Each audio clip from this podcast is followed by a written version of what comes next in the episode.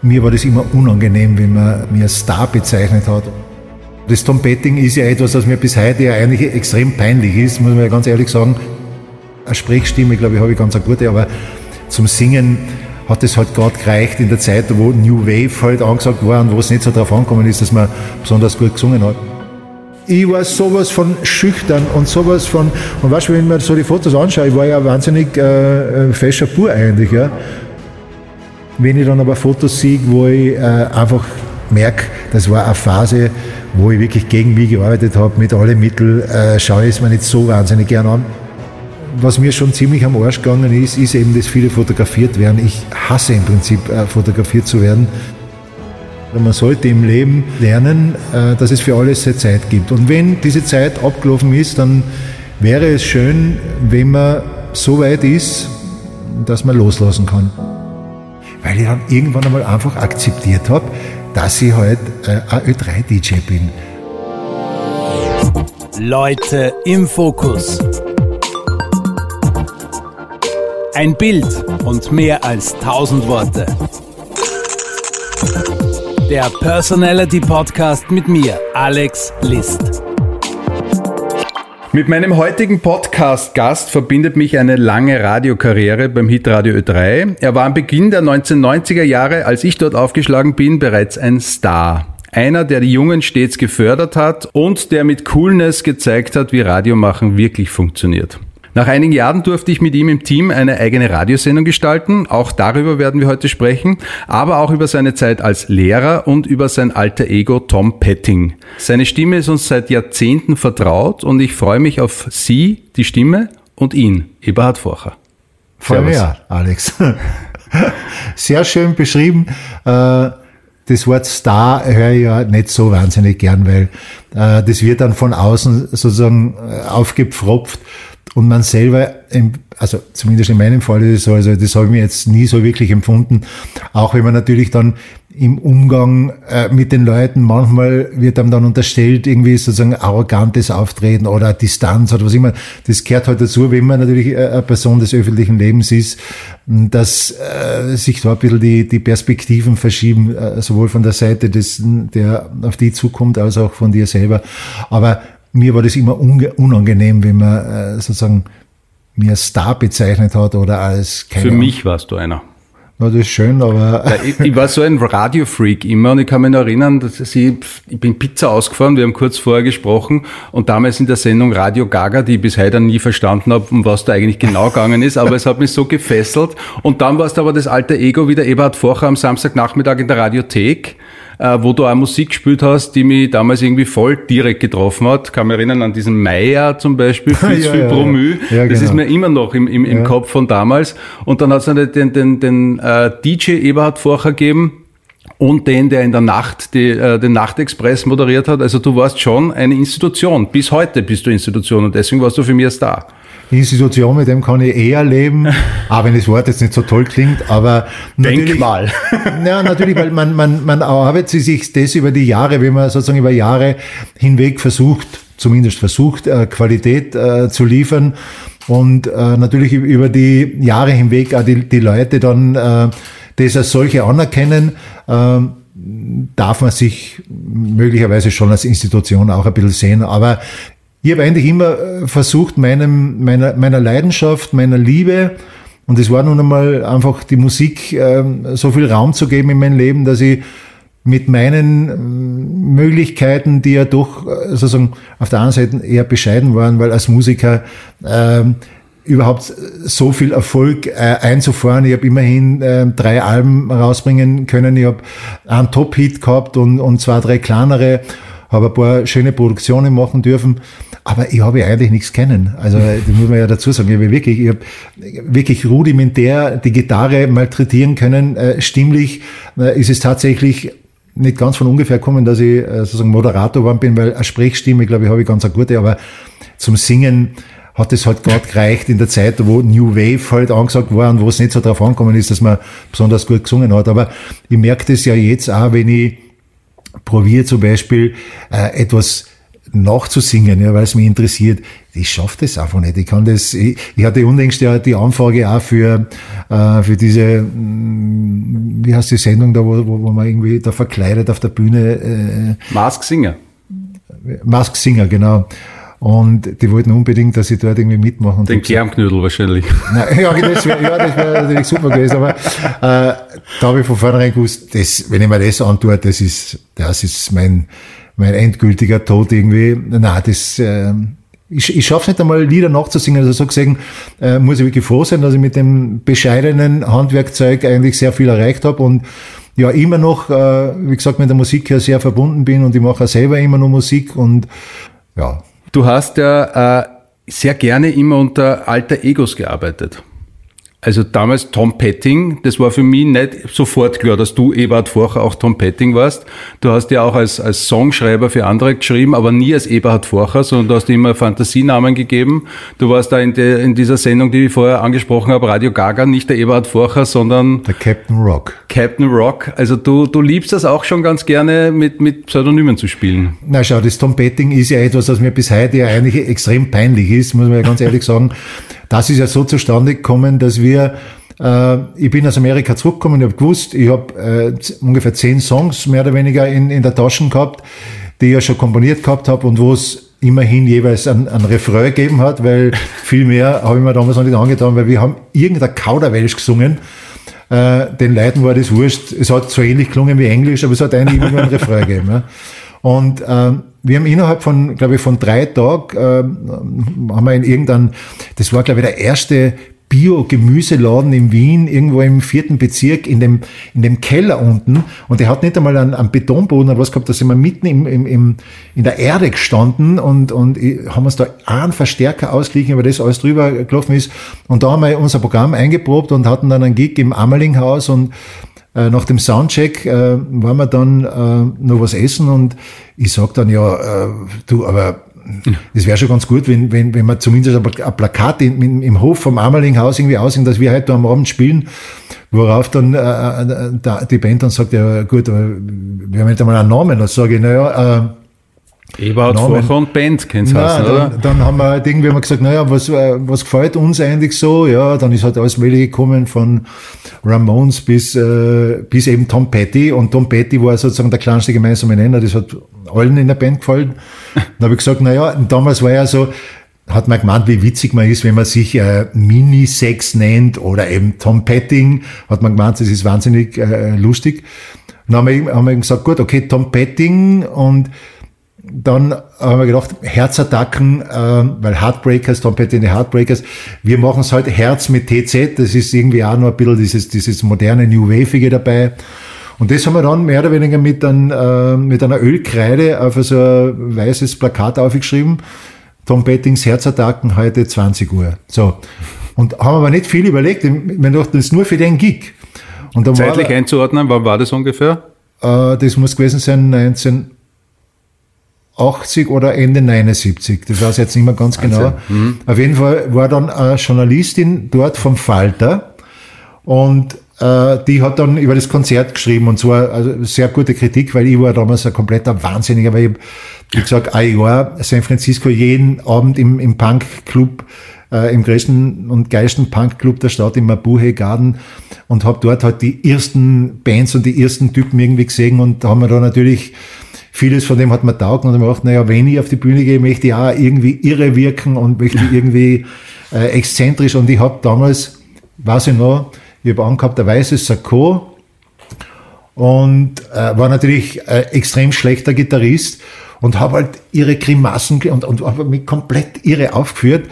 Und äh, wir haben gehabt, glaube ich, acht Nummern und nach den acht Nummern war es fertig und ich schaue dann irgendwie an mich oben und das ganze weiße Sakko war voller Blut, weil ich so in die Gitarrenseiten reingehauen habe, aber so mit den Fingern, dass ich mir da alles aufgeschabt habe und das Blut nur so herumgespritzt ist. Ja. War die Gitarre scharf oder war die eh nicht angeschlossen? Nein, nein, die war schon angeschlossen. Aber, aber es war aber, damals wurscht, oder? Nein, nein, die, die war schon angeschlossen. Aber, aber schön, ich habe so unkontrolliert in die Seiten reingehauen, ja. in, in, in Punk-Manier und so gesehen hat das alles super passt und da war äh, äh, extrem tolle Kritik im Fall. Also, ja, Wahnsinn und, und äh, wie ein Irrer und, und beschmiert und so. Und dann ist eben gestanden Tom Bettings Herzattacken. Das heißt, dann haben wir den Namen halt leider Gottes dann äh, tatsächlich umgehängt gehabt und dann haben wir gesagt, ja, okay, dann passt es schon. Nur im Nachhinein also es war dann, du bist dann irgendwo hingegangen, also da, wo wir dann schon bekannter waren, und sie, ah, der Tom Petting, ah, da komm her, Tom Petting. Ja, dann am liebsten Wirklich? In, in, ja, ja, das ist schrecklich. Bis zum Himalaya, möchte die mitgehen. Endlich im Radio, oh, oh, oh. endlich im Radio. Oh, oh. Alles vorbei, nichts mehr zurück. Nur das Echo der Liebe klingt nach. Alles vorbei, nichts mehr zurück. Nur das Echo der Liebe. Leute im Fokus. Ein Bild und mehr als tausend Worte. Um nochmal auf die Pseudonyme zurückzukommen. Ja. Also da war es mehr oder weniger, das war aus einer mm, spontanen Laune heraus. Und äh, dann war es so, dass ich ähm, angefangen habe, dann andere äh, Leute auch zu produzieren. Und da war unter anderem der, der Christian Wolf, also Wolf. Und Da hast du unter dem Namen, das weiß ich sogar, Rechhoff Genau. produziert. Und- ha, das weiß ich noch. Und, und da habe ich ja, da war der Grund ja der, weil ich nicht wollte, weil ich gewusst, der Ö3 Musikchef, der damalige, ähm, der äh, hat mich nicht sonderlich gern mögen. Und ich habe mir jetzt gedacht, wenn ich jetzt komme irgendwie, ähm, er hat dann ja eigentlich, außer Himalaya, ist ja eigentlich auch nicht wirklich viel gerannt von uns. Äh, auf Wird Ö3. einmal endlich im Radio. Ja, endlich im Radio ist schon ein paar Mal gespielt worden und war auch, glaube ich, auch Wochen in die Charts. Aber dann zum Beispiel von der Echo der Liebe, das, das haben sie mehr oder weniger dann schon völlig ignoriert und ich gewusst, er mag mich nicht so besonders. Und dann habe ich gedacht, wenn ich jetzt mit einer Produktion reinkomme, wo oben steht irgendwie äh, vorher als Komponist, mh, habe ich vielleicht schlechte Karten und haben wir gedacht, ich drehe einfach den Namen um und äh, lies ihn halt von hinten und äh, vorher von hinten hast du halt Rechhoff. Und witzigerweise, ähm, das war dann schon am Ende, die, die war ein riesen Radioerfolg. Das war damals, ich kann mich erinnern, weil da mich wahnsinnig gefreut, das war im Jahr 1989. Ähm, kommt dann immer die, die, die AKM-Zeitung raus, die also feststellt, was sind die meistgespielten Nummern in dem Jahr im österreichischen Radio. Und da war eine einzige österreichische Nummer in der, in der Top 10 und das waren wir. Wir waren, glaube ich, auf Platz 8 oder so mit, mit, äh, mit Miss You. Und da war kein Fendrich und kein Falcon, nix. Das war wirklich also absolute Radio, Radio-Hit. Und dann haben wir an eine Single dann noch äh, gestoßen, von der wir eigentlich noch mehr überzeugt waren, oder zumindest mindestens genauso auch die Plattenfirma. Und da war aber sozusagen das schon gelüftet, wer da dahinter steckt, und die ist überhaupt nicht gerannt. Leute im Fokus. Der Blick ins private Fotoalbum. Ich zeige meinen Gästen Fotos, die sie Ja. zeigen. Und da sieht man dich und deine Band, Tom Petting und die Herzattacken im Dagada in Wien. Genau, wir haben uns überlegt, wir, äh, es war die Aufgabenstellung, war Videodreh für bis zum Himalaya. Da hat man schon gemerkt, äh, der Titel hat gewisses Hitpotenzial und äh, die Plattenfirma wollte dann auch Video, aber es gab relativ wenig Geld für das Video. War sich die Plattenfirma noch nicht ganz sicher, wie, wie wichtig ist das als Promotion-Tool.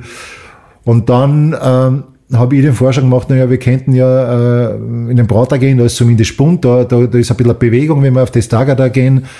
Und wie man da auf dem Foto ja so herrlich sieht, äh, das, was ich vorhin erwähnt habe, äh, der Versuch, sich äh, auch optisch irgendwie sozusagen als Popgruppe darzustellen, äh, ist hier ansatzweise, glaube ich, erkennbar, wenngleich natürlich, wenn man bei mir sieht, äh, also oben so eine Art Kimono, dann ein, ein, einen weißen Schal um den Hals, weiße Hosen mit, glaube ich, so weiße Schuhe.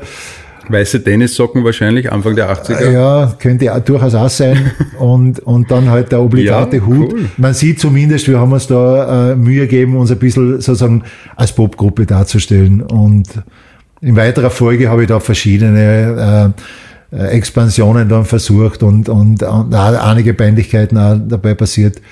Aber äh, das ist schon okay. Das war für die Zeit auch ganz Absolut, äh, das okay. schaut Und das cool war, aus. wir waren ja, wir waren ja dann nicht mehr Punk und dann nicht mehr wirklich New Wave. Das war halt sozusagen, äh, wenn du so willst, die, die österreichische Ausformung einer milderen neuen deutschen Welle, wenn man das vielleicht so Und ausdrücken kohlemäßig war der Himalaya wahrscheinlich nicht drinnen, oder? Für eine Reise, für ein kann. Nein, Fotoshooting. das, das wäre also. Außer zum Chauner hätte es fahren können. genau.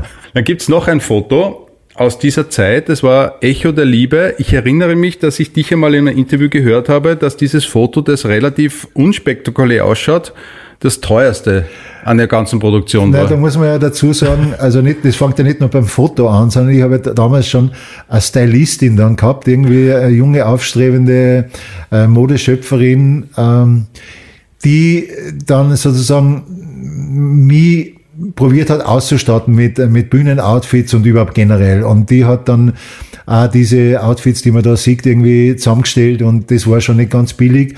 Das habe ich eh noch selber zahlt aus meiner eigenen Tasche. Und dann kam sozusagen, äh, ich das hab- war schon die Lack- und Leder. ja, das war so, ja, war in die Richtung.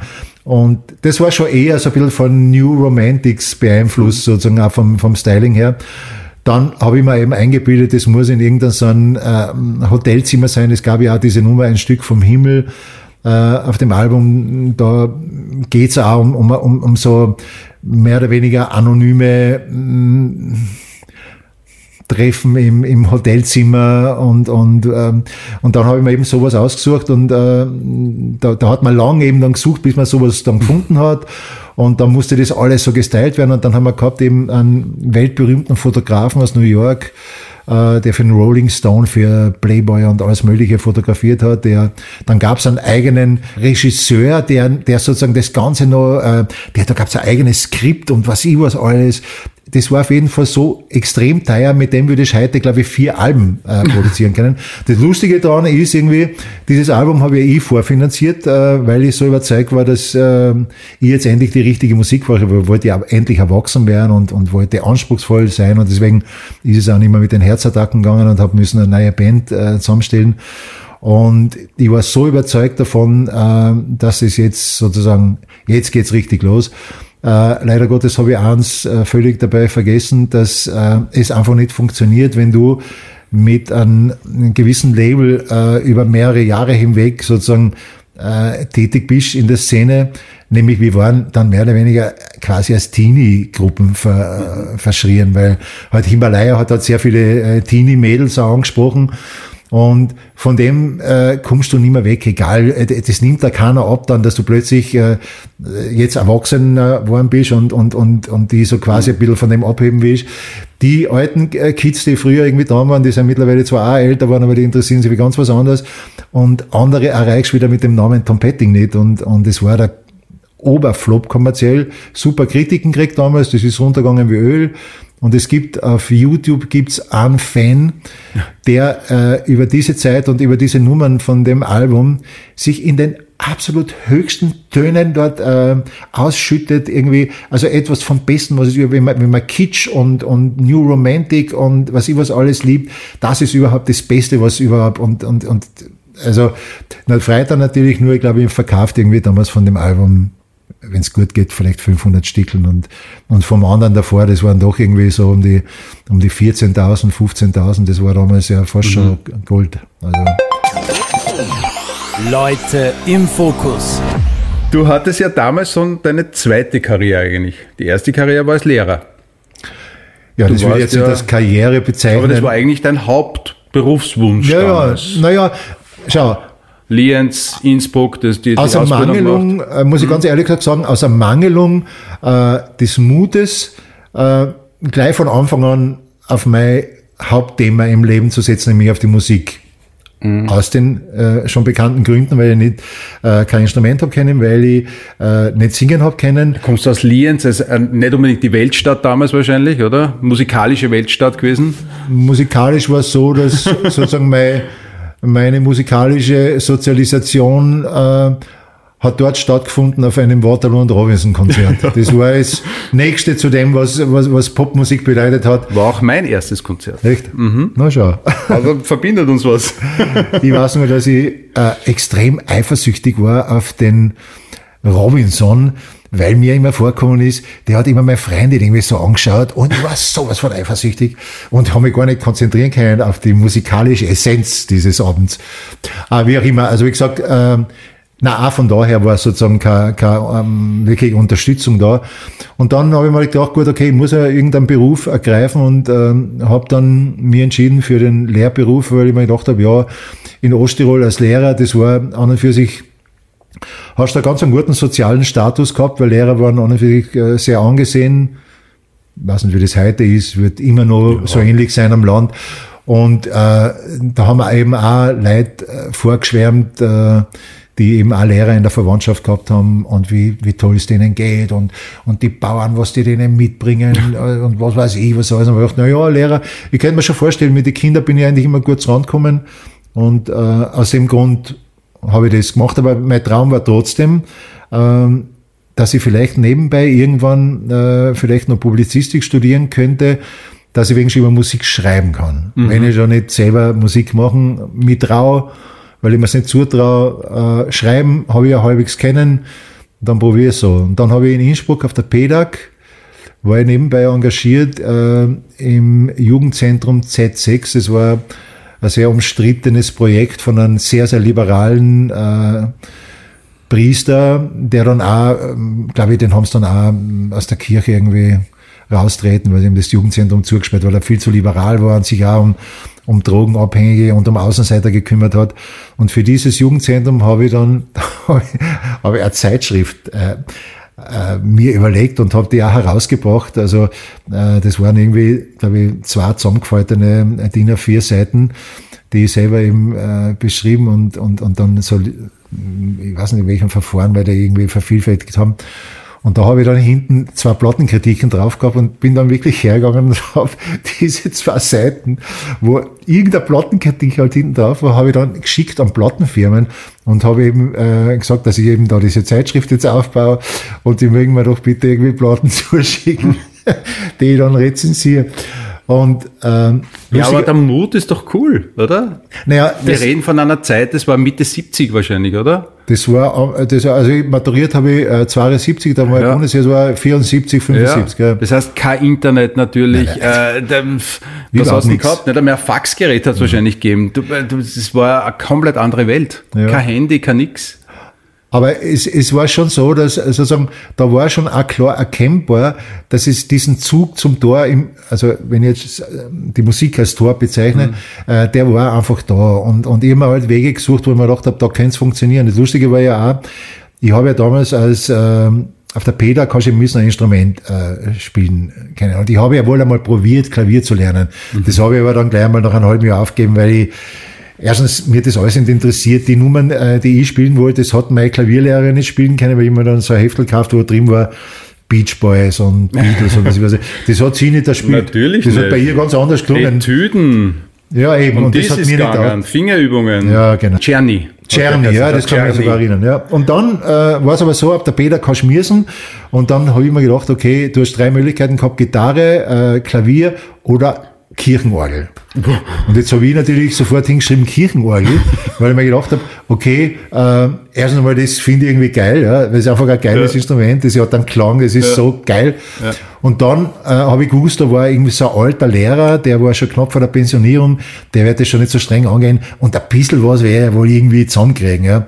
Und es war einfach irre mühsam, diese, diese Stunden. Aber es habe es tatsächlich geschafft, ja, dass ich äh, sozusagen, glaube ich, drei oder vier Nummern, äh, also irgendeiner Jazzmesse, habe ich mir über dieses äh, eine Jahr, glaube ich, wo ich das irgendwie gemacht habe, habe ich mir irgendwie angeeignet. Habe dann sogar eine Jazzmesse eben für dieses Jugendzentrum äh, Z6, da ist um irgendein Thema gegangen, äh, habe ich dort tatsächlich in, äh, in einer Kirche in Innsbruck tatsächlich an der Orgel ähm, diese drei Nummern irgendwie, na, das war sicher ganz, ganz schrecklich, aber immerhin.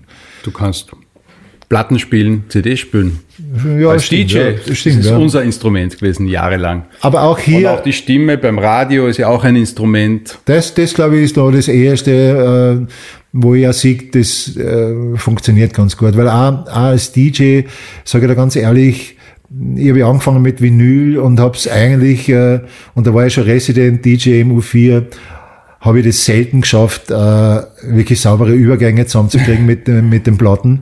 Oder in den seltensten Fällen. Und erst dann, wie die CDs dann kommen sein, wo ich mich dann auch intensiver beschäftigt Ja. habe, wo man auch daheim hat dann auch üben können und wo es auch wirklich leichter gegangen ist. wo man die Geschwindigkeit an, Eben. anpassen hat können und so, ja. Aber auch hier würde ich mich nicht zu den, zu den Top-Playern äh, zählen. Ich, ich, ich glaube ich auch, da äh, relativ viel falsch gemacht, auch weil, weil äh, es über Jahre hinweg schon so war, dass ich teilweise am Publikum auch vorbeigespielt habe, weil ich so in meiner eigenen Welt gefa äh, gefangen war. Und es gab ja äh, die wunderbare Geschichte, der Vorher legt auf bei Beach Manias und Mountain Manias und in, in meiner Orgenzeit, äh, wo es darum gegangen ist, sozusagen immer zu zeigen, dass man ganz vorne ist. Ja. Aber es war, wie gesagt, äh, so, dass ja äh, dann es so war, dass die, äh, dass unsere Ö3 Backstage-Mannschaft ja, äh, immer Wetten abgeschlossen hat, wie lange er heute braucht. wie lange er heute braucht für was? bis der Platz leer gespielt ist. Ja, und tatsächlich, der Fahrer hat es geschafft, oft innerhalb von einer Viertelstunde den Platz mehr oder weniger leer zu spielen. Und das ist mir dann... Jetzt bist du aber schon sehr kritisch, Eberhard. Nein, Stimmt nein, ja nicht immer. Nein, nein, nein, das war schon... Äh, das, ich kann mich erinnern, zum Beispiel, weiß ich ganz genau, Zauchensee, äh, Mountain Mania... Da war sicher kalt. Äh, nein, äh, war schon kalt auch, aber dort war es so, wir haben gehabt äh, drei Top äh, internationale Acts. Ich weiß jetzt nicht mehr, wer das war, aber die waren damals wirklich Top-Acts. Ja, das Publikum, wunderbar, alles herrlich. Du müsstest als DJ, wenn du also wirklich verstehst, um was es dort geht, müsstest du die, so wie du das auch gemacht hast, du müsstest die draufsetzen, musst halt wirklich ein schönes, mainstreamiges Programm spielen, das die Leute auch dort abholt, wo sie sein. Na, der Vorher hat gemeint, die Leute müssen sich nach ihm richten, weil er es genau weiß, wie es geht. Und er hat es halt nicht genau gewusst, er hat eigentlich nur sich dort oben an overgeholt, äh, wenn man es ganz beinhart sagen will. Und ich bin, ich weiß ja noch genau, da habe ich, hab ich irgendeine Nähe von, in die Kassen. Es waren alles eher so Leftfield-Sachen, ganz, ganz arge und die ersten Breakbeats und so. Das ist, kann schon ein Ö3-Publikum nicht antun. Und da war es wirklich so, nach dem Gig, es war, ich bin immer oben gestanden auf der Bühne, habe immer oben geschaut, hab ich, das habe ich schon gespürt. Wenn du jetzt oben schaust zum Publikum, kriegst du Watschen, weil du siehst, äh, das kommt überhaupt nicht an. Deswegen habe ich lieber nicht oben geschaut, habe nur auf die Platten geschaut, da habe ich ja noch mit Platten gespielt und habe da so getan, als wäre ich da irre beschäftigt. Und wie ich dann oben geschaut habe, war es natürlich so, da war also tatsächlich, sagen wir, zwei Drittel von den Leuten waren weg. Und dann habe ich gewusst, okay, wenn ich so weitermache, mache ich das noch genau ein, zweimal und dann werden die auch bei Ö3 sagen, ich meine, bei aller Liebe, aber das geht einfach nicht. Und dann habe ich mir wirklich überlegt und äh, da kann ich schon auch sagen, äh, da war schon du durchaus auch ein Anstoß, äh, weil was du wirklich kennen hast, war einfach die Leute abholen. Ja. Und ich habe gewusst, wenn ich, wenn ich weiterhin auch noch auf einer großen Bühne spielen will, und das hat man natürlich schon in der Theorie Freude gemacht, obwohl ich eigentlich dann eher so äh, in, in, in meinem eigenen Kokon da oben war, damit ich ja nicht irgendwie mich konfrontieren muss, habe ich schon gespürt, das hat schon was, auf so eine Bühne zu gehen, so viel Leute unten zu haben. Und habe ich gewusst, wenn ich da weiter oben sein will, dann muss ich äh, meinen ganzen meinen ganzen Zugang ändern und das ist mir dann wohl gelungen und auch mit großer Freude gelungen, muss ich auch dazu sagen, weil ich dann irgendwann einmal einfach akzeptiert habe, dass ich halt äh, ein Ö3-DJ bin. Das habe ich irgendwie bewundert. Ich habe es nicht immer verstanden, weil, weil ich bin ja doch der kommerziellere Typ, weil es heißt ja Hitradio 3, wir spielen die ja, Hits. Ja, ja, und nicht die Hits von übermorgens, vielleicht die von morgen, am besten die von heute. Und ein paar von gestern auch noch, aber du warst ja schon über übermorgen. Ja, leider, ja. Und äh, ich habe das teilweise nicht verstanden, aber nachträglich muss ich sagen, Du warst ja viel länger bei Ö3. Das heißt, irgendwie hast du was richtig gemacht. Und dein Name ist ja nach wie vor groß und, und es wird ja keiner sagen, bei der Furcher, der hat so schlecht damals gespielt. Na, du bist ja doch ein, ein Unikum geworden und äh, ich weiß, dieses Wort Star mag's nicht, aber ein Denkmal geworden und äh, also anscheinend hat das ja funktioniert. Ich glaube in der Summe, ja, weißt, wenn man Summe, alles genau. dann zusammenrechnet, äh, ich glaube, ich war schon äh, in einige Sendungen äh, ein sehr, sehr guter Moderator und ich habe auch einige äh, gute Radioideen ja ähm, umgesetzt, weil Radio Gaga, das war schon ein sehr ähm, mutiges Projekt, da muss man sagen. Und wir hatten ja damals mit dem Rudi Klausnitz auch jemanden, der das verstanden hat und der uns völlig freie Hand lassen hat. Ende der 1980er Jahre war das, das ungefähr? War, ja, Muss glaub, gewesen sein, ich bin glaub, 91 Mitte, gekommen. Ich glaube Mitte, Mitte 80er Jahre haben wir glaube ich angefangen und äh, da war es ja nur am Sonntag am Abend und dann ist irgendwann ja. in den Treffpunkt gewandert. Äh, und, und dann verschiedene, wir haben ja mit, mit, mit Walter Gröbchen gemeinsam einige Projekte gehabt, einer Nacht, Nachtradio, äh, alle möglichen. Gehabt, Nachtexpress. Eine Sendung, Nachtexpress war, äh, das war überhaupt mein, mein Start sozusagen im, im musikalischen Kontext. Ähm, die, die bei Ö3 die Umformatierung, das war für mich eine wahnsinnig schwierige Zeit, weil äh, wir haben ja davor extrem freie Hand gehabt beim Programmieren und ja. wir haben ja selber unsere Sendungen programmiert und wir haben Sachen gespielt. Also wenn man sagen, Programmieren heißt Musik ausgesucht. Ja, ich glaube, genau. das ist Radiosprech, das wissen nicht alle, was das bedeutet. Also ich kann mich erinnern an die Radio Radiothek damals. Radiodrom, Lucky Schrempf hast du gespielt. Ich glaube, das hast nur du gespielt. ja, aber ich muss dazu auch sagen. aber schau, seitdem habe ich die CD und ich mag den Lucky Schrempf. Ja, ja, Genauso ja. den Meier, Fürs für Promü. Ich meine, das ist ja Musik, die das haben wir, mehr glaubt, Das haben wir ja. damals in der Radiothek, glaube ich, wirklich so einen kleinen ja. Hit gemacht. Ja. Aber schau, das war bei mir immer die Intention, auch, weil ich ja selber auch Musiker war und weil ich ja gesehen habe, dass es gar nicht so leicht ist für österreichische Acts dann sozusagen auch ein Airplay zu kriegen. Ich habe mich wirklich bemüht, immer österreichische Produktionen ähm, aufzuspüren, die sich eventuell ausgehen im Radio. Und es war tatsächlich auch so, und da sieht man mal, wie viel Freiheit wir gehabt haben, äh, wobei ich auch durchaus zugeben muss, äh, das war nicht immer gut fürs Radio selber. Aber es war so, ich habe wirklich gehabt Sendungen, und ich meine, das ist auch immer wieder ausgerechnet, ich habe gehabt Radiothek-Sendungen, das war eine drei bis vier Stunden Sendung am mhm. Samstagnachmittag, je nach äh, Konstellation.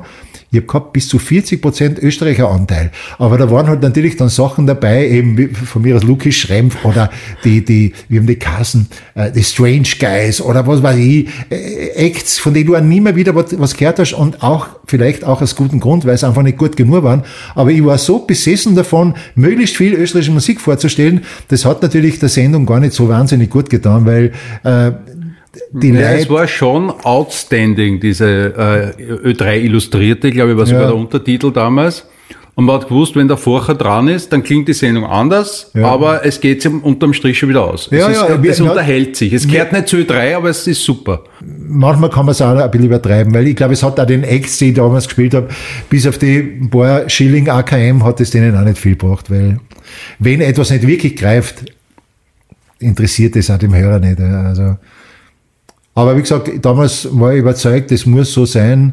Und ich habe heute auch immer noch einen, einen sehr guten Österreicher Anteil, aber nicht mit der Brechstange. Also es muss dann schon etwas sein, das sozusagen die Qualität der Sendung äh, mittragt. Leute im Fokus. Ein Bild und mehr als tausend Worte. Der Blick ins private Fotoalbum. in einer meiner ersten Ö3-Wochen 1991, 92 habe ich mit reingeschlichen zu dir ins Studio, damals in den AR4, Aufnahmeraum 4.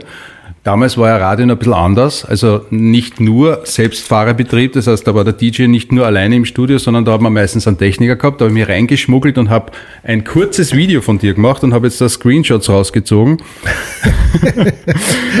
es war, glaube ich, eine Radiodrom-Sendung am Nachmittag. Ja, das kennt Das war immer also das war ganz klar, wenn der Vorher da ist, er hat immer Sonnenbrühen auf. Das war so ein Splen von mir.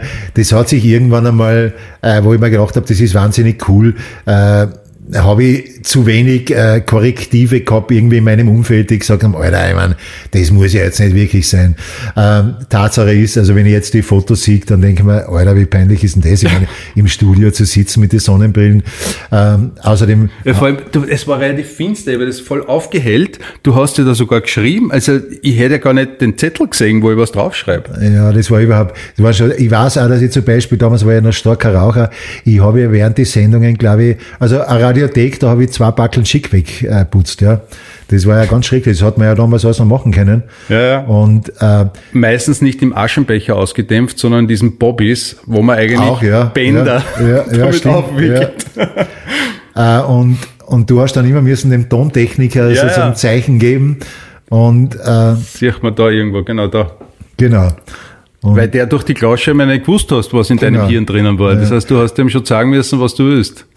Aber äh, also wie gesagt, das äh, waren, waren irgendwie natürlich auch schöne Zeiten. Aber, aber wenn ich mir denke, äh, wenn ich das auch so sehe, ja, wie, wie, wie wie soll ich sagen, fast leichtfertig will ich nicht sagen, aber, aber ohne, ohne großes Konzept. Also man ist halt hingegangen und hat halt irgendwie Radio gemacht nach eigenem Gutdünken, ja.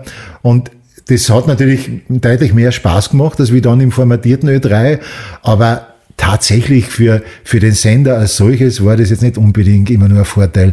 Weil wenn du nur so Freaks drinnen sitzen hast wie, wie, wie mir eben oder äh, den Walter Gröbchen oder ich weiß nicht, wer da noch dazu gehört hat, der Andreas Schneider, keine Ahnung. Monika Eigensberger ist ja für sich auch ein Freak gewesen, ein weiblicher.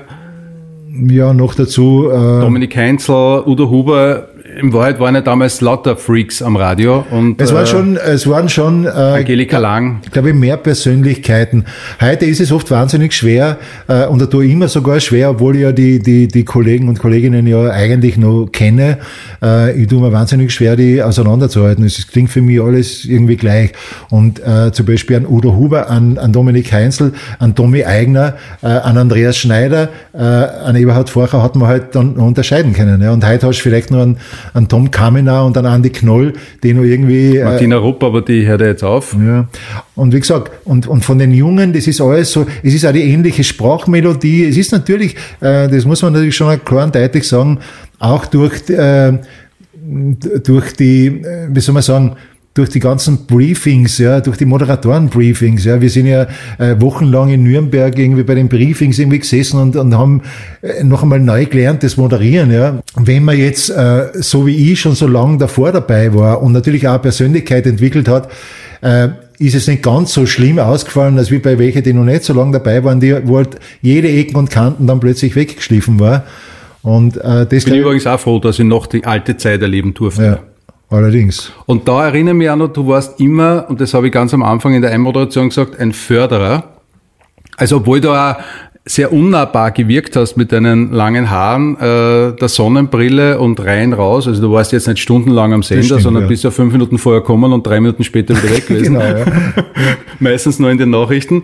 Ähm, Stimmt, ja. Und trotzdem warst du dann, äh, wenn man sich getraut hat, dich anzusprechen, total cool Jungen gegenüber. Also du hast Jungen immer Chance gegeben, du hast Jungen immer gesagt, es ist gut, was ihr macht. Ja, und ich sage dir ganz ehrlich, äh, das bin ich auch bis heute so und es war in meinen letzten drei Jahren so, dass es sehr viele Junge, die sehr kämpfen haben müssen, äh, auch gegen die Obrigkeiten dort und äh, die immer wieder einstecken haben müssen. Und ich habe aber, wenn ich also ich drei gehört habe und mir ist jemand aufgefallen und dann habe ich gedacht, na, bist du deppert, das, das hat etwas, ja. Bin ich am nächsten Tag, bin ich dort gewesen und habe gesagt, du, ich hab gestern gehört, das war richtig geil. Und habe ihm das äh, genau gesagt, was ich so gut gefunden habe und ich habe gesagt, lass dich nicht irgendwie oben machen, du machst das total gut, geh deinen Weg weiter und Tatsache ist es wirklich, äh, dass heute, es war auch beim, in den letzten Jahren bei Ö3 so, ich war immer am Sonntag drin, da waren nicht viele Kollegen irgendwie am, am Sender und sonst war ich überhaupt nur am Sender, wenn Sendersitzungen oder Moderation, Moderatoren-Meetings waren. Aber ich habe zu diesen Jungen äh, habe ich so einen guten Draht irgendwie aufgebaut, dass die heute noch äh, sozusagen äh, mir dankbar sein dafür, dass sie einen gehabt haben, der denen in ganz entscheidenden Phasen ihrer Karriere, wo sie schon manchmal dabei waren, äh, fast alles hinzuschmeißen, weil manchmal, du weißt es selber, da geht's halt ihre ungerecht dazu und, und irgendwann einmal hat man dann auch die Schnauze voll. Und wenn da nicht jemand sozusagen aus, aus von den Altvorderen irgendwie hinter dir steht und sagt, ich meine, ich habe zwar drinnen keine großartige Funktion gehabt, aber ich war jemand, dem er durchaus einen gewissen Respekt äh, gegenübergebracht hat, entgegengebracht hat. Und äh, wenn der jetzt natürlich herkommt und sagt, du Alter, lass dich ja nicht oben machen, du machst es total gut. Und ich sehe da so ein Potenzial in dem, wie du das machst. Ich spüre die auch und du erreichst mich, wenn du mir was erzählst und das kann ich nicht von jedem behaupten, dann ähm, Ich habe das auch damals total cool gefunden und bin dir bis heute dankbar, dass du damals auch dem, dem, dem Bogdan Roscic äh, vorgeschlagen hast, dass wir zwar gemeinsam die Sendung machen. Die zwei DJs machen eine DJ-Sendung. Ist wahrscheinlich eher ein bisschen auf der Hand gelegen, aber es war ein absoluter Ritterschlag für mich. Und ich muss echt sagen, äh, da habe ich die wirklich bewundert, auch wenn wir musikalisch eben manchmal ein bisschen einen anderen Zugang gehabt haben. Drei Disco Inferno die Sendung. Disco Inferno, genau. Und da war es oft so, du hast moderiert und ich war gerade auf dem Weg zu irgendeinem äh, DJ-Gig, ja. Und hab die so teilweise äh, noch im, im, im Auto gehört, was ich, wenn ich erst um elf oder so angefangen habe und ich bin, bin auch dort wie bei drei immer nur fünf Minuten davor auf. und äh, dann habe ich die irgendwie noch gehört im, im Auto noch eine halbe Stunde oder so, ja. Und haben wir immer gedacht, irgendwie, das macht er schon sehr, sehr gut. Und die Stimme ist einfach ein Wahnsinn. Also das war überhaupt dein großes Markenzeichen, hat also eine extrem super Radiostimme gehabt. Und du hast es super verkauft auch. Das war, also teilweise natürlich äh, fast viel mehr Ö3 wie ich, weil ich war trotz in meiner auch in der Stimmmelodie und in allem einfach nicht so 100% Ö3 wie, zum Beispiel du warst sehr Ö3, deswegen habe ich ja nie verstanden, äh, wieso eure Wege dann auseinandergegangen sind, weil, wie gesagt, solche Leute wachsen nicht auf die Baum und, und äh, aber du, ich muss nicht alles verstehen. äh, So wie es ist. Es war eine coole Zeit. Vier oder fünf Jahre haben wir die Sendung, glaube ich, gehabt, oder? Wir zwar. Ich glaube sogar länger. Also die Idee war dahinter, dass wir eine Dance-Sendung ins Radio bringen, eine, DJ-Sendung mit, äh, weil es war damals die Zeit der Großraumdiskotheken. genau, ja, das war. So Gigi D'Agostino, Italo, also das war Musik, die irgendwie sonst auf Ö3 nie vorkommen ist. Genau. Und die wollten wir geballt am Freitagabend von 22 Uhr bis 1 Uhr früh in einer Drei-Stunden-Sendung unterbringen und der eine, eine, eine eine Plattform geben mit den DJ-Charts, die damals ja du mit in, initiiert hast, also richtige Hitparade nur für DJ-Musik und äh, da wir zwei die zwei DJs waren, die damals am meisten unterwegs waren, hat es natürlich Sinn gemacht, uns abzuwechseln, weil dann hat immer einer rausfahren können am Freitagabend und Genau. der andere hat die Sendung moderiert. Genau. Und äh, also wie gesagt, wir schreiben heute noch Leute an. Ja. Und das ist irgendwie, das ist richtig, äh, ist richtige Kultsendung geworden. Wobei natürlich viele Leute dann sagen, ja, wieso es das nicht weitergibt. Es würde heute in, in, in dem Sinn nie mehr funktionieren, natürlich. Da haben natürlich die Zeiten sich auch geändert und irgendwann hat das natürlich auch Ö3 erkannt und hat das dann auflassen. Alles, was danach äh, gekommen ist, war jetzt auch nicht unbedingt, ich weiß, ich habe dann noch äh, Send- weil dann wollten sie unbedingt auf R&B umsteigen und äh, dann haben wir irgendwie Soul City erfunden und äh, das war eigentlich ein Flop, kann man Da sagen. gibt's ein Foto, um wieder zurückzukommen. Das war genau diese Zeit. Ja, genau. Ähm, DJ Top 40 Austria. Ja. Ein Vierer-Team. Du, der Pauli Pfad, Der Pauli Pfad DJ Palermo, Boys, ja. der äh, Roman, äh, DJ Duser, Duser. Und ich. DJ Alex List, ja. Wir vier waren eigentlich das Team der Ö3 Disco Inferno Tour Part 1, glaube ich. Wobei natürlich äh, auch hier, ähm, wenn ich äh, halbwegs selbstkritisch hier wieder äh, mit drauf beziehen kann, mh, also ganz ehrlich gesagt war ich der, der, der Schwächste von den äh, Vieren, weil Palermo und Dusa waren also sowieso, also Das in waren- ihrem Show, das waren einfach top äh, Leute. Ja. Du warst einfach, du hast einfach besser kennen, auch die Leute irgendwie erreichen. Und ich habe halt auch, auch auf diesen Tourneen war sie, äh, ich kann mich erinnern, äh, wo war das irgendwo in Oberösterreich, in so einer Großraumdisco. Ja. Äh, ich habe da irgendwie, äh, glaube ich, angefangen und habe erstens so dermaßen laut geprügelt, dass sogar der Chef dann irgendwie gekommen ist und, und mir gesagt hat, wie ich wahnsinnig bin. Und dann habe ich vor allem, da habe ich wirklich so brutale Musik gespielt, dass auch der, der, der Pauli und, und der Duser zu mir kommen und sagen so, Alter, bist du deppert. Kannst du ja nicht machen. Das ist ja, das ist, die, unten sind wieder die Leute sind wieder von der Tanzfläche irgendwie weg. Dann bin ich auch in einen Uhrenstreit äh, gekommen, weil mir der Duser dann wirklich irgendwie ziemlich zur Sau gemacht hat und äh, ich mir dann gedacht habe, Alter, äh, aber nicht unbedingt auf die Art und Weise. Aber im Endeffekt hat er recht gehabt, weil er einfach gesagt hat, das kannst du nicht machen. Also wie gesagt, Aber, aber wir waren insgesamt, um zurückzukommen, wir waren damals irrsinnig dankbar dir gegenüber, weil du warst quasi unser Tor zum Kommerz, zu Ö3, weil sonst hätten der Pauli und der Duser nie die Chance gehabt, Ja, ja. äh, sowas zu machen. Ja. Und ich habe damals auch mal Chance gesehen, äh, eine Sendung zu machen. Und vor allem aus dem ist ja dann die Dance Charts, äh, die, die Dance Charts AT geworden. Und eine lebenslange Freundschaft da mit dir, mit dem Pauli, oder? Ja, ich arbeite ja seit Jahrzehnten Ja, miteinander. ja, mit dem. Pauli habe ich ja dann sozusagen parallel dazu angefangen, eben Musik zu machen, weil wir haben ja jetzt jahrelang äh, sozusagen Musik für, für Fernsehen und für Radio, Hintergrundmusik, äh, für Filme etc. gemacht und aber da haben wir wirklich auch einen Sound geprägt irgendwie. Der war natürlich auch durchaus durch die ganzen Dance-Sounds auch sehr mm, beeinflusst. Aber irgendwann hat sich dieser Sound dann totgelaufen und dann haben wir offensichtlich doch ein bisschen den Anschluss wieder versammelt. Es kamen irre viele junge ähm, Produktionsteams wieder nach und du mittlerweile bei den letzten Ausschreibungen, die wir mitgemacht haben, waren, äh, sagen wir mal, zwischen 35 und 70 äh, Studios, die dann mitgemacht haben. Da kannst du ausreden, deine Chancen minimieren sich halt dann und vor allem, es ist ja kaum mehr was zu verdienen. Wir sind ja alle nicht angestellt gewesen als DJs oder ich weiß nicht, ob du bei Ö3 angestellt warst. Ja. Ich war nie angestellt bei Ö3. Und wenn es vorbei ist, ist auch der Geldfluss vorbei. Und da kommt natürlich auch ein Thema dazu. Na, das, das ist ja jetzt eben, was ich davor sagen wollte. Ich bin, wie gesagt, äh, mittlerweile äh, Pensionist und, und habe dadurch äh, sozusagen immerhin schon eine, eine kleine Basis und ich habe ja Gott sei Dank immer noch von meinen äh, vielen äh, Musikstücken, also ich, ich glaube ich, ich, insgesamt, also auch mit Pauli zusammen, äh, gibt's, äh, ich glaube über 500 äh, Instrumentaltitel von uns, ja. Ich glaube, wir haben 25 Alben irgendwie auf, auf, auf Spotify und auf, auf, auf überall. Ähm, Und da kommt natürlich schon auch noch was einer. Und wie gesagt, ich habe immer nur Radiosendungen. Also das ist für mich jetzt nicht der Grund gewesen. Äh, zu dem Zeitpunkt, wo ich äh, angefangen habe, im Ö3-Discos zu spielen, war es natürlich, das war ganz ein ganz entscheidender Grund. Weil ich, ich bin ja damals dann auch Vater geworden. Ich habe ja äh, schon damals jetzt keine großen Einkünfte mehr gehabt und äh, da war natürlich so ein DJ-Job am Wochenende. Das waren, was haben wir damals irgendwie äh, verdient in Schilling? Das waren äh, 8 bis 10.000 Schilling. Un, Unsummen eigentlich, ja. ja. Also jeder DJ hat damals gesagt, was was so viel, ich kriege ja nicht einmal ein Fünftel ja. von dem, ja.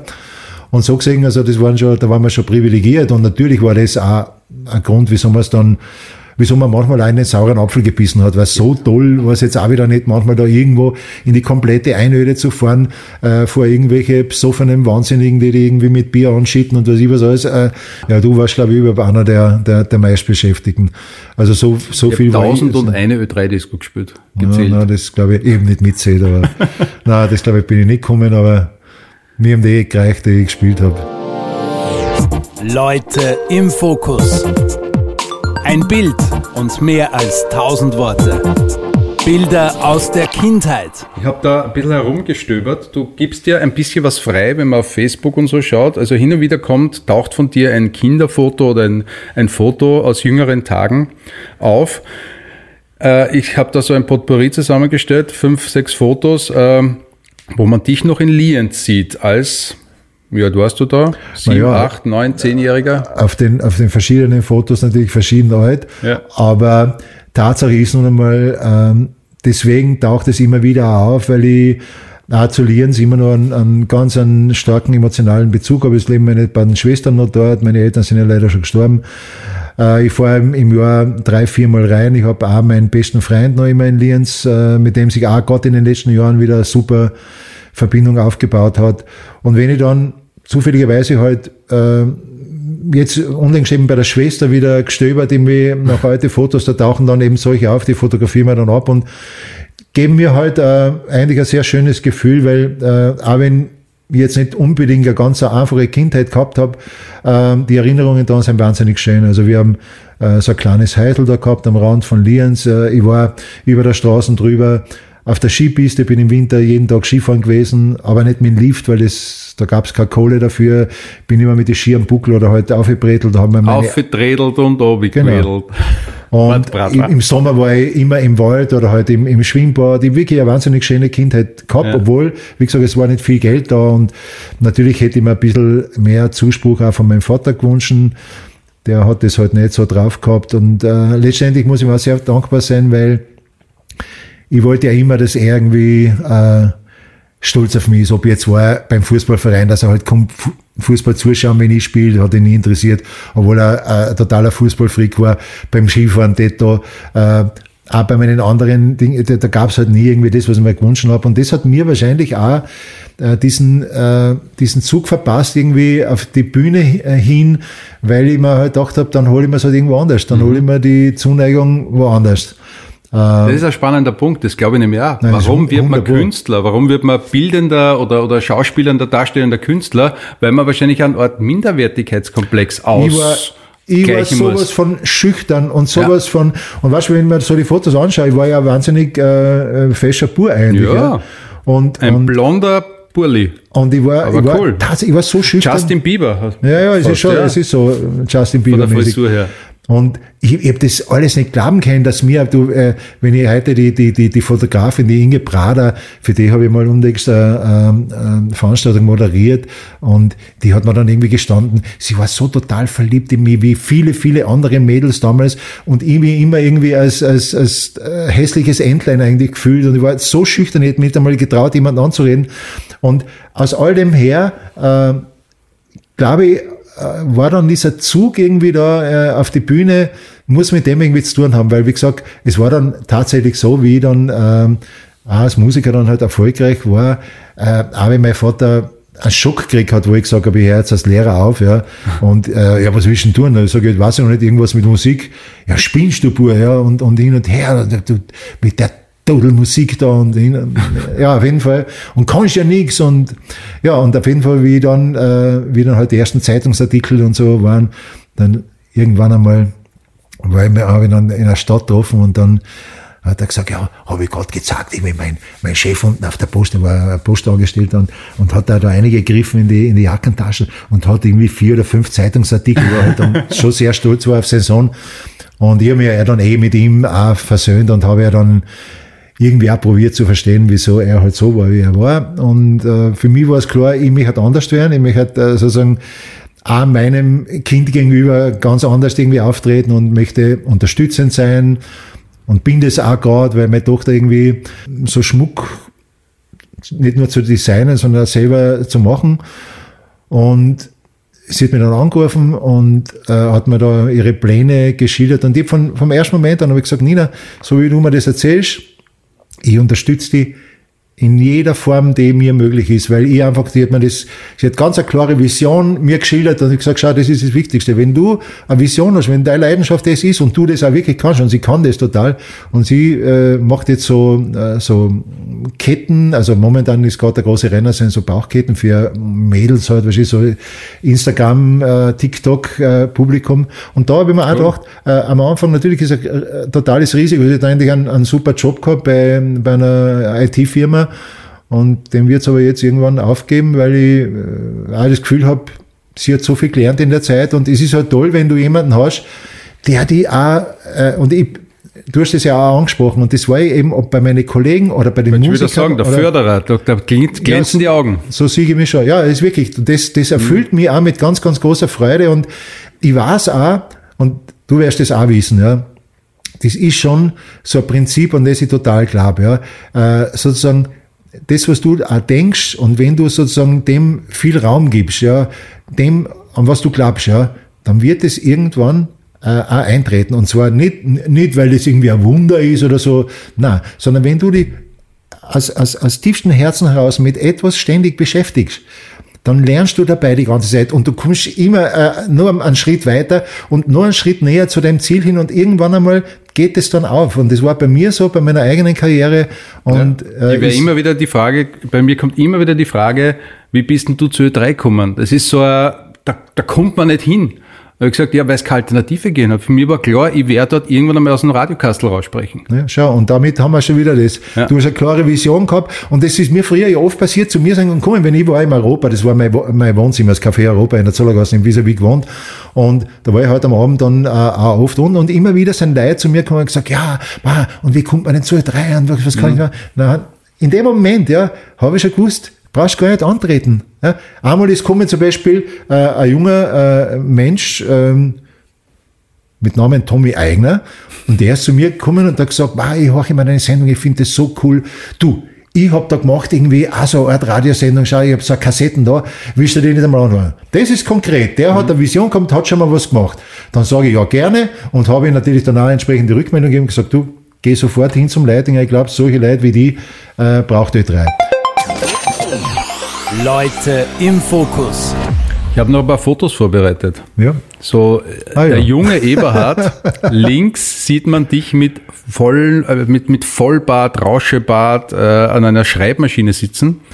In der Mitte war die Tom Petting-Phase Ja. und rechts, Das war am Anfang Tom Petting, das, war die, das waren Aber die ersten Fotoshootings. das könnte dein Bruder sein oder, oder irgendein Freund, aber das, dass es beides du bist, man erkennt dich kaum. Also jetzt, um, um, um die Fotos einzeln durchzugehen, also äh, links, da, da war ich nur als Lehrer und habe ja damals schon für den Falter äh, gearbeitet und, und, und damals ja sozusagen über Musik war der erste im Falter, der über Musik geschrieben hat. Und vom Look her äh, war ich natürlich eigentlich so ähnlich wie heute halt viele äh, herumrennen, eben mit Vollbart. Und wenn ich mir die Haare irgendwie so zu einem Dutt gemacht hätte, dann wäre ich halt der volle, der volle Wefer. Äh, damals, glaube ich, habe ich es hauptsächlich gemacht, dass ich mich überhaupt gefreut habe, dass mir endlich ein Bart wächst, weil bei uns in der Schule war so, da gab es schon in der siebten Klasse äh, Typen, die mit Bart umgrenzen und ich hab noch nicht einmal einen Flaum gehabt. Ähm, so kam es halt zu dem und, und, und ich, ich war schon ein bisschen so eher der hippieske Typ zu dem Zeitpunkt noch. dann äh, das rechte Foto war eben, äh, wie ich dann zurückgekommen bin aus Amerika und die Band gegründet habe. Also das war vor, vor dem in der Ja, das war das rechte war vor dem. Und da gab's dann die, die Clarissa Grumbach-Balme, das war so eine berühmte Fotografin und die hat irgendwie einen Neun an uns gefressen, auch der hat es so taugt, was wir gemacht haben und die hat uns dann da, ähm, hat dann gesagt, sie möchte Fotos von mir machen und da gab's eine ganze Serie, ähm, war eigentlich. Wie geht's mich- da, wenn du solche Fotos siehst?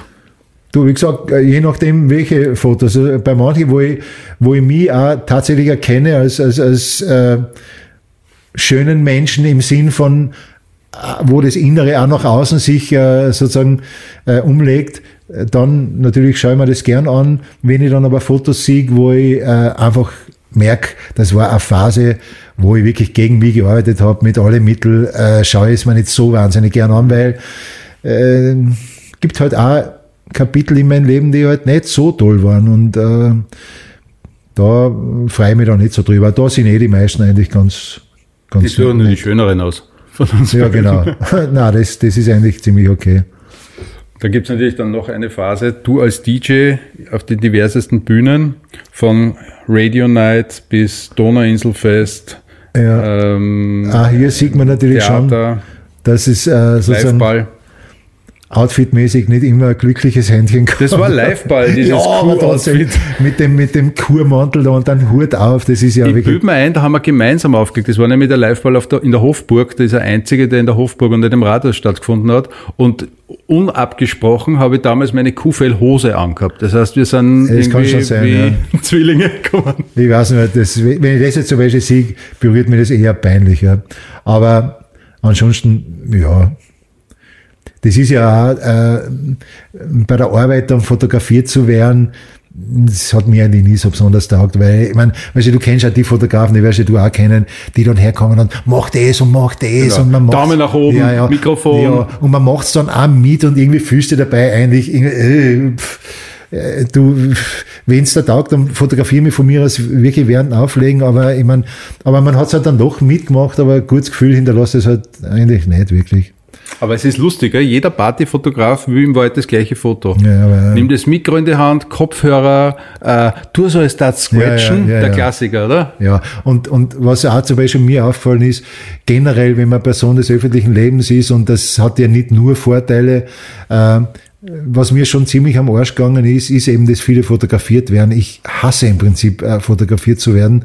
Und das ist auch sozusagen der, der Hemmschuh äh, bei uns am Date heute, dass ich mir irgendwie gedacht habe, Alter, da muss man irgendwie Fotos auch noch machen. Äh, das ist dann schon so, dass... ähm, natürlich auch, wenn du jetzt viel Fotos machst, was ich auch jetzt für, für Zeitung, Magazin, was immer, ähm, dann, äh, oder Ö3-Fotos war für mich immer der absolute Horror, ja. Immer ja, schön freundlich. Und irgendwann einmal hast du dann so ein automatisches äh, äh, Fotogesicht irgendwie. Das ist wirklich auf jedem Foto schaust du irgendwie gleich aus und machst immer, probierst halt irgendwie freundlich zu sein. Das heißt, du bist jetzt richtig nervös. Ein bisschen, ja. Ja, ich bin immer nervös, wenn ich Leute fotografiere. Was erwartet mich, wenn ich das fotografiere? Äh, äh, ziemlich äh, einkrampfter Eberhard. Leute im Fokus. Das Shooting.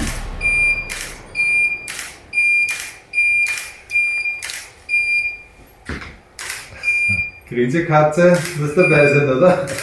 Ja, war schon. Und wie wenn eine Kamera von mir ist, das ist so ein Automatismus. Man kann ja vielleicht auch so eins einmal machen. Das braucht man zum Beispiel auch extrem gut. Sehr roh. Na cool. Na, voll cool. Ja, die gefallen mir alle total gut. Du Alex, Mir ganz, ganz, ganz super. Ganz super. Leute im Fokus. Ein Bild und mehr als tausend Worte. Blitzlichtgewitter. Farbe oder Schwarz-Weiß-Fotos? Schwarz-Weiß. Hochformat oder Querformat? Hoch. Da habe ich mich zum letzten Mal gegoogelt. Vor ein paar Monaten vielleicht. Äh, immer, immer um die Zeit, wenn wir den äh, Song Contest teilnehmen und den Song vorstellen. Meiner Tochter sage ich immer. Geh deiner Vision nach, bleib bei dir, spür in dich rein, äh, was dich wirklich antreibt und mach genau das. Das bringt mich zum Lachen. Äh, zum Beispiel äh, The It Crowd. Das ist eine Serie auf Netflix von zwei so äh, IT-Freaks, die für eine Firma unten im Keller sozusagen für die IT zuständig sind, so eine BBC-Serie. Oder Kuko, das war auch so eine Serie von der BBC. Also du siehst schon englischer Humor, ne? Monty Python, äh, Faulty Towers, das ist äh, ganz meins. Damit habe ich mein erstes Geld verdient. Als Zeitungsausträger. Das mag ich an mir besonders. Ja, ich glaube, dass ich äh, einfach für, für Themen, die mir wichtig sind, wirklich irgendwie mich engagiere, dass ich mit Leidenschaft, mit Passion äh, in diese Themen reingehe. Ob das jetzt ist im, im künstlerischen, im kreativen oder im, im mitmenschlichen Bereich. Du, ich habe auch, ich engagiere mich auch äh, sozusagen sozial. Äh, ich habe auch Patenkinder in Indien. Ich habe äh, sehr viele Projekte, die ich unterstütze und das sind einfach Dinge, wo ich mir denke, äh, ich habe so ein privilegiertes Leben durch das, dass ich halt äh, die richtigen Entscheidungen getroffen habe und auch viel Glück gehabt habe, muss man auch dazu sagen. Hätte ja auch anders ausgehen können. Ähm, glaube ich, macht es mir auch aus dem Grund halt äh, eine Freude, dass ich ein bisschen was davon irgendwie auch nach außen strahlen kann. Mein größtes Laster ist? Ich habe einen wahnsinnigen Gerechtigkeitsfimmel, möchte ich fast sagen. Ähm, wenn ich jetzt zum Beispiel Ungerechtigkeiten erlebe selber, äh, dann werde ich sehr, sehr emotional und kann dann natürlich schon sehr, wie soll ich sagen, fast schon cholerisch werden. Und es ist dann manchmal natürlich für die Leute, die es dann betrifft, äh, nicht so einfach. Die wertvollste Erfahrung meines Lebens? Naja, das glaube ich ist schon die Erfahrung. Also ich könnte, könnte jetzt auf der einen Seite sagen, natürlich die Geburt von meiner Tochter das war schon äh, so ein elementares Erlebnis. Und auf der anderen Seite auch, dass sozusagen ich tatsächlich den Mut gefunden habe, irgendwann dann wirklich dem Kompass irgendwie in mein Herzen irgendwie dann tatsächlich zu folgen. Welche Schlagzeile würde ich gerne über mich lesen? Keine Ahnung. Vorher mit 90 noch immer ein cooler Hund oder so. Super. Das nächste auf meiner Bucketlist. Ähm, das ist interessant. Ich habe da gar keine so großen Pläne oder Vorhaben. Äh, ich nehme immer die, die Gelegenheit wahr, wie sie sich bietet. Also wie gesagt, jetzt im, im, im, im, ersten Lockdown habe ich dann angefangen, irgendwie eben, wie gesagt, selber mal Musik zu machen und ähm, gehe halt da einen Schritt nach dem anderen und äh, das, das Wichtigste, glaube ich, ist zu erkennen, wo sich eine Tür wieder auftut, einfach dort irgendwie äh, hineinzugehen in den neuen Raum und einfach da mal zu schauen, wie, wie, wie sich das anfühlt. Und dann freue ich mich auf alles, was, was sozusagen kommt. Letzte Frage. Zeigst du mir das letzte Foto in deinem Fotospeicher? Das letzte Foto in meinem Fotospeicher? Ja. Bin ich selber Bin. gespannt. Warte mal. Das war eben gestern von ja. dem Konzert, wo ich war. Erstes Konzert seit äh, über einem Jahr. Und da habe ich gedacht, das muss ich dann doch irgendwie festhalten kurz. Danke, Eberhard, fürs Kommen. Ja, gerne. Vielen, vielen Dank. Leute im Fokus. Ein Bild und mehr als tausend Worte. Sämtliche Fotos, die bei diesem Podcast besprochen oder geshootet werden, findet ihr auf www.alex-list.com und auf unseren Social Media Kanälen Facebook und Instagram. Alle Infos und Links in den Show Notes. Und jetzt weiter im Gespräch.